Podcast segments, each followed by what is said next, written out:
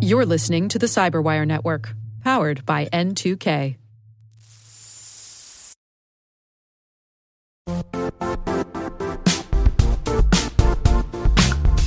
Don't struggle to align your organization's cybersecurity with business risk. Get the only solution that goes beyond reacting to threats with vulnerability and risk monitoring. You need the next evolution of MDR, and only Critical Start delivers it. Critical Start doesn't just monitor and respond to threats. They put you in control by detecting suspicious activities, quickly responding to contain threats, and identifying your most critical assets and protecting them against vulnerabilities and exposures. With continuous visibility, expert guidance, and measurable risk reduction, Critical Start has redefined what it means to manage cyber risk. Demonstrate provable security maturity to your leadership while positioning your program to achieve the greatest risk reduction per dollar spent. Stop fearing risk and start managing it with Critical Start. Visit criticalstart.com and request a demo today. That's criticalstart.com.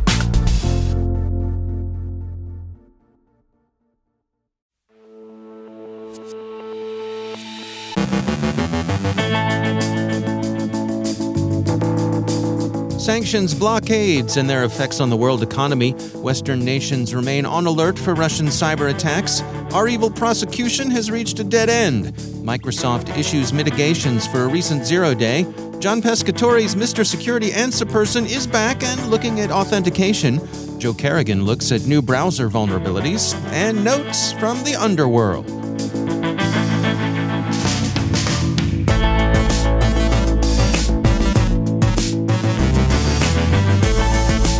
From the CyberWire studios at Data Tribe, I'm Dave Bittner with your CyberWire summary for Tuesday, May 31st, 2022.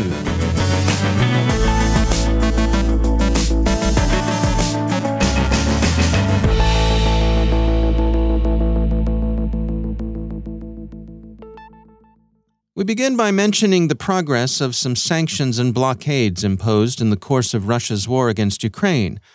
The European Union, after prolonged and difficult internal discussions, late yesterday agreed on an embargo of Russian oil.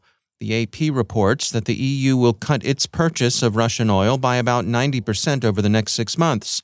Reuters notes that the EU has agreed to immediately halt delivery of Russian oil by tankers. Europe receives about two thirds of its Russian oil by ship and the remainder through pipelines, so yesterday's decision amounts to an immediate embargo of two thirds of all Russian oil exports to Europe. The New York Times points out that the effects of the embargo are likely to be significant, but that they won't be felt in Russia immediately. The Russian blockade of Ukraine's Black Sea ports has begun to have an effect on world food supplies, particularly in Africa and the Middle East where deliveries of both grain and fertilizer have been disrupted. On Sunday, the British Ministry of Defense reviewed the effects of sanctions and the Russian blockade of Ukrainian ports. They said on 25 May, Russia's Deputy Foreign Minister Andrei Rudenko said Russia is ready to provide a humanitarian corridor for vessels carrying food through the Black Sea in return for the lifting of sanctions. The minister also requested Ukraine demine the area around the port of Odessa to allow the passage of ships. Rudenko's request for Ukraine to demine follows a core tenet of modern Russian messaging strategy, introducing alternative narratives, however unconvincing, to complicate audiences' understanding. In this instance, Ukraine has only deployed maritime mines because of the continued credible threat of Russian amphibious assaults from the Black Sea. Here's the MOD's bottom line Russia has demonstrated it is prepared to leverage global food security for its own political aim and then present itself as the reasonable actor and blame the West for any failure. Russia's attempt to achieve a reduction in the severity of international sanctions also highlights the stresses sanctions are placing on the regime. This suggests that the agriculture sector could easily become a target in other ways. A small scale event in Russia shows one way in which cyber attacks could affect agriculture. Ukrainian owners of tractors stolen by occupying forces and shipped back to Russia suggest the ways in which farm equipment itself could be held at risk. Some 27 agriculture machines were taken by Russian forces and carried off for use in the Chechen region of Russia, CSO reports. But their former owners have rendered them inoperable and useless, much as one might remotely brick a stolen laptop. What's networked can usually be remotely disabled by its owners, and tractors are no different in this respect from a tablet. Should Russia decide to increase its pushback against sanctions by exacerbating the food shortages its blockade has already induced, some observers have expressed concern that it could mount a general cyber campaign against the agriculture sector. The privateering against JBS Foods, ABC says, foreshadows what might be possible. They say JBS Foods, the world's biggest meat processor, was held ransom by Russian based hackers for $11 million last year. Bleeping Computer reports that Italian authorities warned yesterday that Italy could see more distributed denial of service attacks of the sort recently conducted by the Russian Killnet group, nominally independent patriotic hacktivists working in Russia's interest, but probably also receiving some direction from Moscow's security and intelligence services. Killnet declared Operation Panopticon, that is, the creation of a space in which everything is seen, last week, and has since been seeking to rally sympathetic hackers to its cause.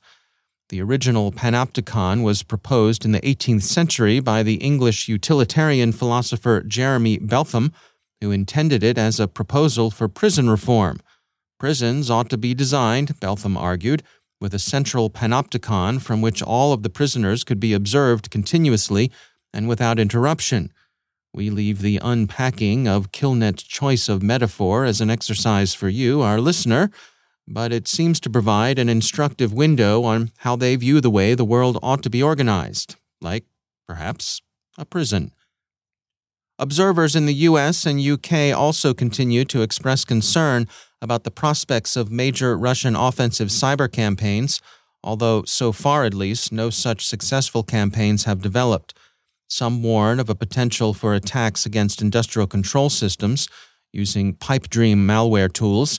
Others see more risk of distributed denial of service attacks organized by Gamaredon, also known as APT 53 or Primitive Bear.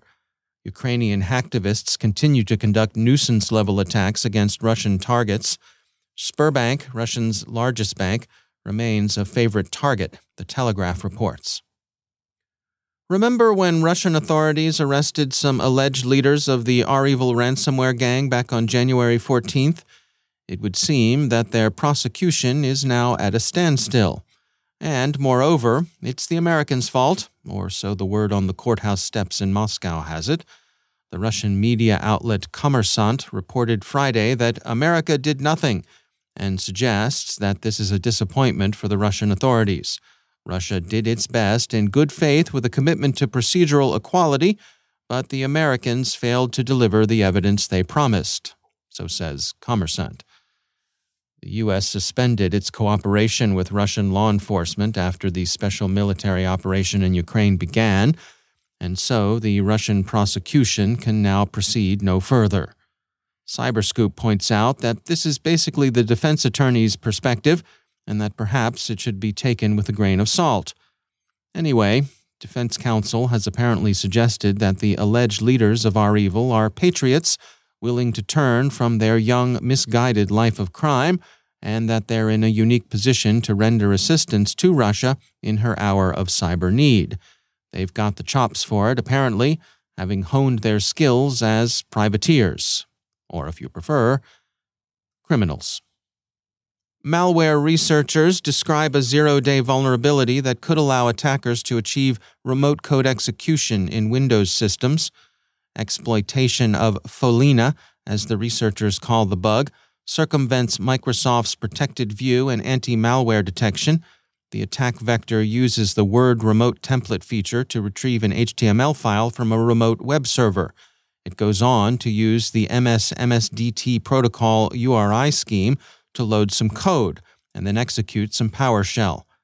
Microsoft addressed the issue yesterday Malwarebytes says on Monday, May 30th, 2022, Microsoft issued CVE 2022 3190 regarding the Microsoft Support Diagnostic tool in Windows vulnerability. The workaround offered by Microsoft consists of an alternative method to unregister the MSDT URL protocol. In full disclosure, we note that Microsoft is a CyberWire partner. NCC Group has been tracking the return of Clop ransomware, which last month emerged from its temporary hibernation to hit 21 targets. NCC Group noted the most targeted sector for Clop was industrials, which made up 45% of Clop's attacks, followed by technology with 27%. This is roughly along the lines of the target selection NCC Group observed on the part of Conti and Lockbit, although Clop is a bit more interested in the tech sector than are its criminal competitors. Bleeping Computer reports that Clop exploited Accellion's legacy file transfer appliance to exfiltrate large quantities of data from the companies it victimized. CSO takes a look at Conti, which may or may not be breaking up or rebranding, but which seems likely to persist in some form or another. Among their observations is that Conti has been, relatively speaking, less concerned than its competitors with delivering on promises made to victims, which suggests the gang either has a different revenue model or is pursuing goals other than simple, immediate profit.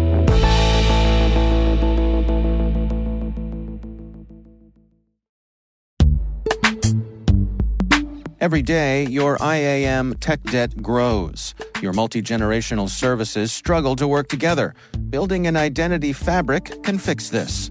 It makes all your identity tooling stronger and allows you to connect any app to any service you want to use with zero coding, zero maintenance, and zero app downtime. Strata's identity orchestration platform separates the identity logic from your applications so you can optimize existing IAM tools and manage them in a single control plane. Now, every vendor, standard, and architecture work together. In short, building your identity fabric means you can secure your non standard apps keep your complex access policies, retire outdated IDPs, and modernize in record time. So build your fabric with Strata Identity and get rid of tech debt for good. Visit strata.io slash cyberwire, share your identity priorities, and receive a pair of AirPods Pro. Offer valid for organizations over 5,000 employees. Connect today at strata.io slash cyberwire.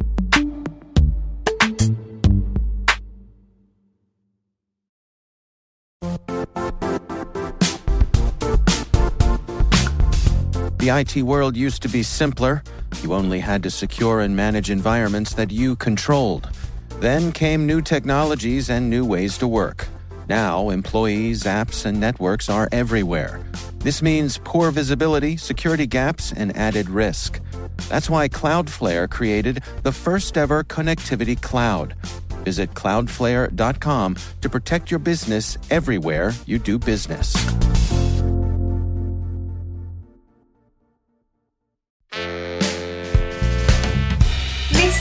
Security answer person.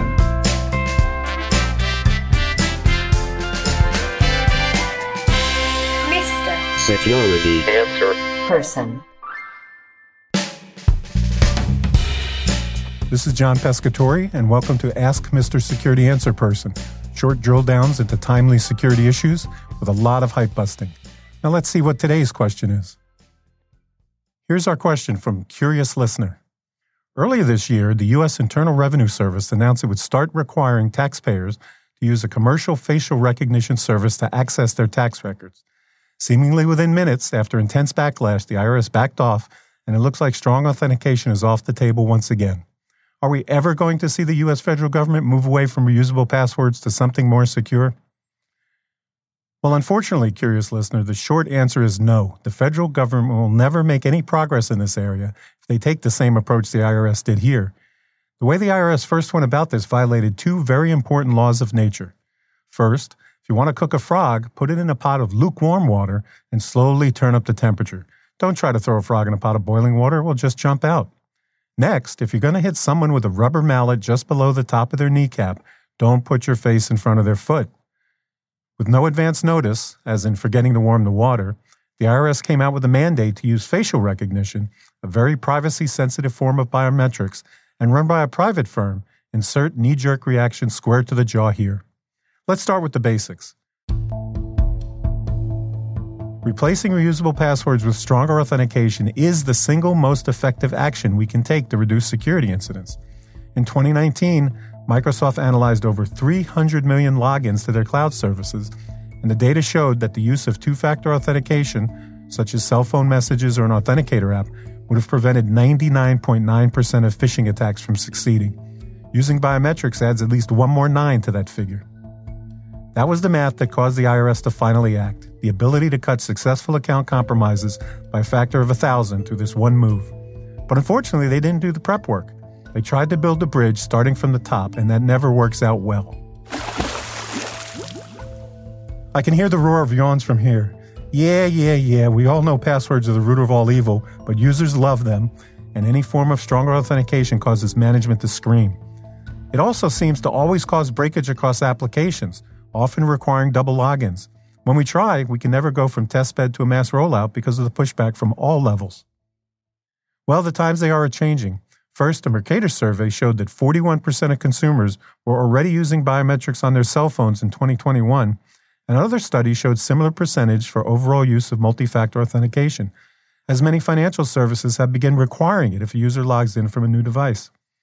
I've asked boards of directors many times if they use text messaging, two factor authentication, or the fingerprint sensor in their mobile phones in their personal lives, and nearly 100% do. Resistance is much lower than it was a few years ago. The breakage interoperability issue has been real, but in early May, Apple, Google, and Microsoft announced plans to expand support for a common passwordless sign in standard created by the FIDO Alliance and the World Wide Web Consortium.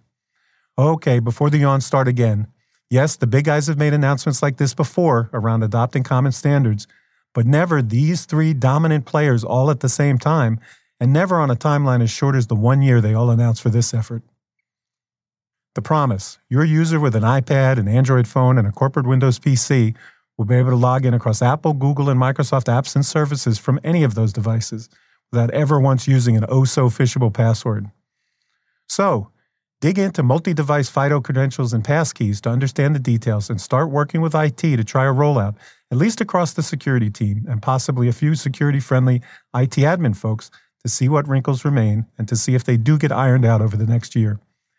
To avoid knee jerk reactions, start doing an internal messaging campaign about the impact of phishing on users at home and how MFA can break that cycle of identity theft pain. Of course, strong authentication is not penicillin. It will not cure all security ills, and there will be vulnerabilities found that need to be fixed. But just imagine if 99.9% of phishing attacks against you failed to obtain your user's credentials. Your security resources could focus on the remaining complex and dangerous attacks and reduce time to detect and time to respond dramatically. It really feels different this time. Phishing is costing the tech platforms and their customers too much money for them to sit still. Money talks, and I think we'll see progress. So, the water is warming. Throw your frog in and start turning up the heat. Mr. Security Answer Person. Thanks for listening. I'm John Pescatore, Mr. Security Answer Person. Mr. Security Answer Person. Mr. Security Answer Person with John Pescatore airs the last Tuesday of each month right here on the Cyberwire. Send in your questions for Mr. Security Answer Person to questions at thecyberwire.com.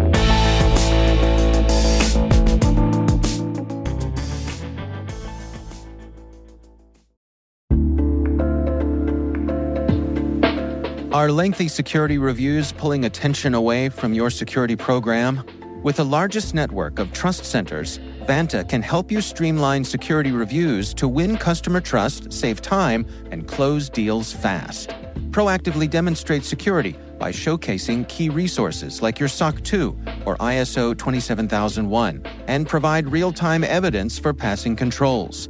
And when a security questionnaire is required, Vanta takes the first pass for you. Visit vanta.com slash cyber to take a self-serve tour. That's vanta.com slash cyber.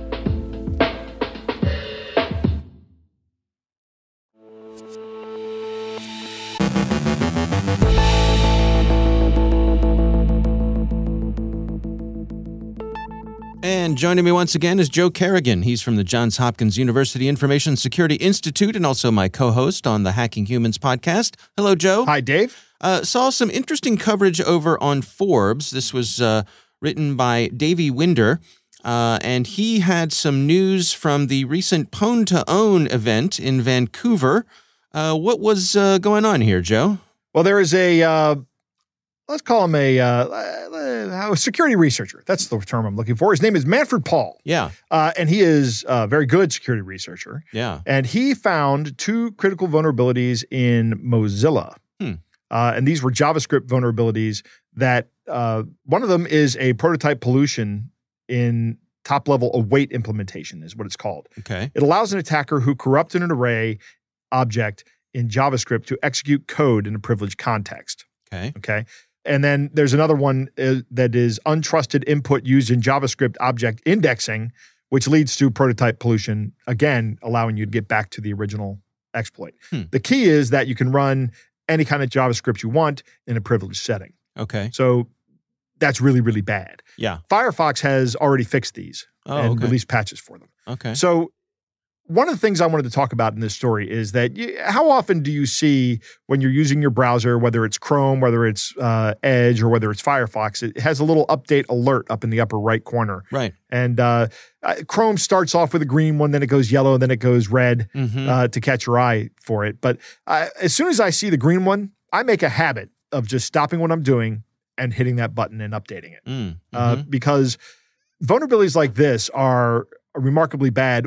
What's interesting about this one is that vulnerability is also present in the Tor browser Hmm. because Tor is built on top of Mozilla. Okay. Uh, and if you're in a place where you need to be keep your IP hidden from the oppressive regime that's watching you, right? right. Uh, you, right. you, you know, you need you need to protect your identity online.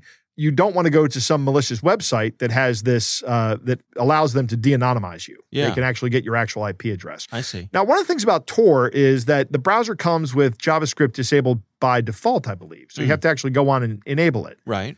But if you're if you're browsing the open net, you pretty much have to do that for many of these pages to be uh, to be usable. You have to turn JavaScript on. You have to turn JavaScript on. Yeah. Correct. Yeah. So I can absolutely see where this would be a problem for people.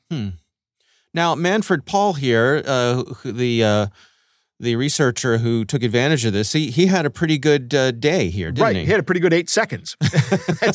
Okay. because it's Pwn2Own, you get a, you get cash when you find these things. He got hundred thousand dollars in uh, by exploiting this, demonstrating this vulnerability. wow. Uh, it's kind of like a bug bounty program. Yeah. uh, and it's uh, it's he gets a hundred. I, I you want to say he gets a hundred thousand dollars for eight seconds of work, but he doesn't. He doesn't get that. He, put a lot of time into Yeah, developing he the exploit. get, yeah, it's uh, eight seconds that he spent a career, a lifetime career learning Right. how to do the thing that took ultimately took eight seconds to do. Right. It's just an automated attack. I mean, those things take no time at all. Right. The, the skill comes in developing the attack. Yeah. So yeah, good good for Manfred here. Yeah. It says later in the same day he went on to win another fifty thousand dollars. Right. Uh, for a zero day exploit in Safari. Yeah. So uh, Manfred's buying the first round at, Right. uh, at, the, at the Pwn2Own bar that evening. Um, what do you make of these uh, sort of hacking events, Joe? Is this, yeah? I think they're great. This is what we need to have as a security community, and this is the kind of attitude we we we have to have. So this bounty money comes from the event organizers, right? They Mhm. probably go out and get sponsorships from all these different companies that- Right. that, that are sponsors. But other companies have their their own uh, bug bounty program, and then there are actually companies out there like Hacker One that manage bug bounty programs for other companies yeah. which is which is great. So events like this that bring legitimate security research to the forefront are fantastic. And you know, you at Hopkins, you you work with a lot of students. These are great events for them to attend as well. Yes, if they can if they can get to them, they can do some exp- exploitations. Absolutely, they should, and, or just go to learn. I mean, Right. that's why you go. Yeah. Really. Yeah. All right. Well, this is an article from Forbes, again uh, written by Davey Winder. Uh, it's titled "Firefox Browser Hacked in Eight Seconds Using Two Critical Security Flaws." Joe Carrigan, thanks for joining us. My pleasure, Dave.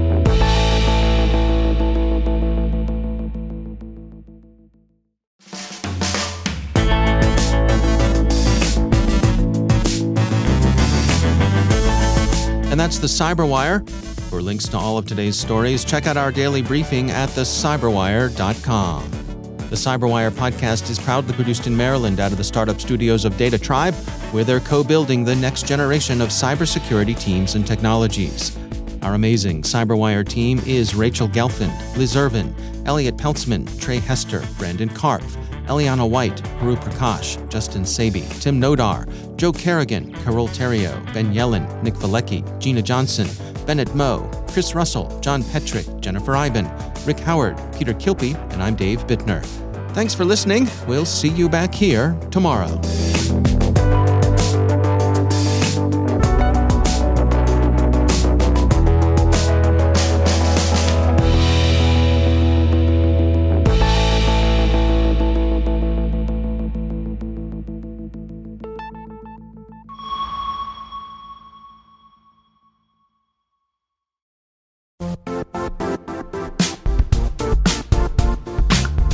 And now, a word from our sponsor, Zscaler, the leader in cloud security. Cyber attackers are using AI in creative ways to compromise users and breach organizations. In a security landscape where you must fight AI with AI, the best AI protection comes from having the best data. Zscaler has extended its zero trust architecture with powerful AI engines that are trained and tuned by 500 trillion daily signals. Learn more about Zscaler Zero Trust Plus AI to prevent ransomware and AI attacks.